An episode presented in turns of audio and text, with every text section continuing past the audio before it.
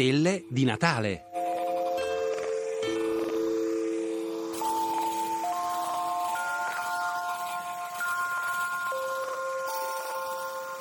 E fu Big Bang. Era il 1964.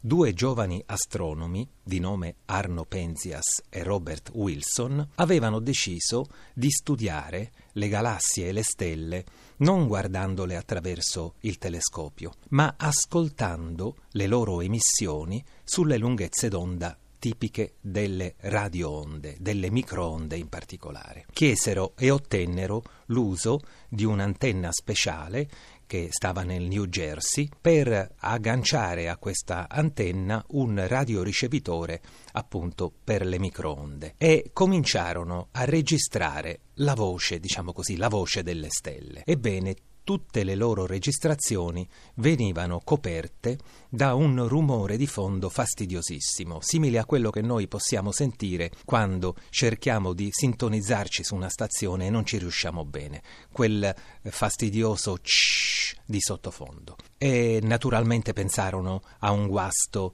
del ricevitore che loro stessi avevano progettato e costruito, o a un malfunzionamento dell'antenna. Videro che nell'antenna avevano nidificato dei piccioni e li scacciarono via, ma non c'era niente da fare. Quel rumore di fondo persisteva oltre ogni loro tentativo di eliminarlo.